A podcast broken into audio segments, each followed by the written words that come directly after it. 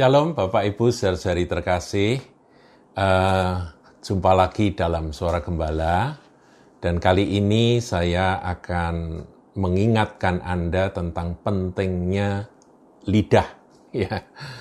Jadi Yakobus pasal 3 itu khusus berbicara tentang uh, dosa karena lidah. Tapi juga bukan hanya dosa, tentang kuasa dari lidah itu, saudara.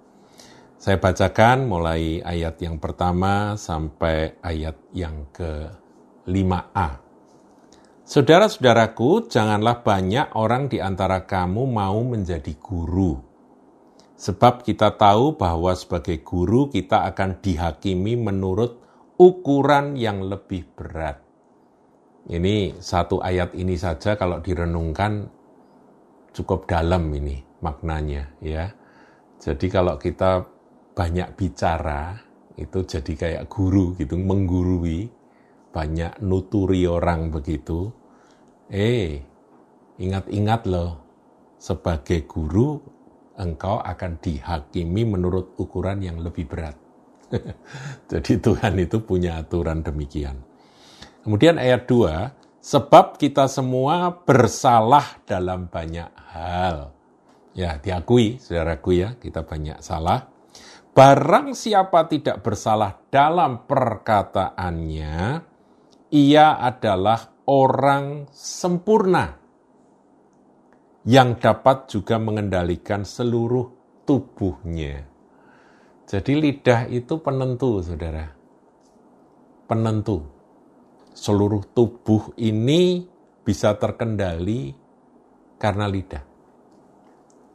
Nah, kita bersalah dalam banyak perkara, tetapi orang yang tidak pernah salah dengan perkataannya, dia sempurna. Jadi ukuran kesempurnaan dari firman Tuhan itu adalah perkataan. Perkataannya nggak pernah keliru, nggak pernah salah. Itu ukurannya. Dan rupa-rupanya orang yang bisa mengendalikan lidah, sebetulnya dia bisa mengendalikan seluruh tubuhnya.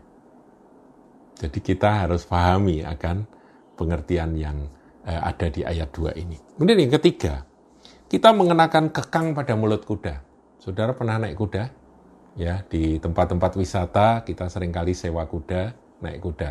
Kalau yang belum pernah naik kuda, ngeri ya saudara ya tapi kalau sudah pandai mengendalikan kuda itu cukup dengan kekangnya itu. Tarik kanan, kudanya akan ke kanan. Tarik kiri, kudanya ke kiri. Nah, kemudian dikatakan sehingga ia menuruti kehendak kita. Dengan jalan demikian kita juga dapat mengendalikan seluruh tubuhnya, tubuh kuda itu. Sekuat apa pun juga, seliar apa pun juga kuda tersebut, kalau kekang sudah dikenakan di mulutnya, maka si penunggang kuda itu bisa mengendalikannya.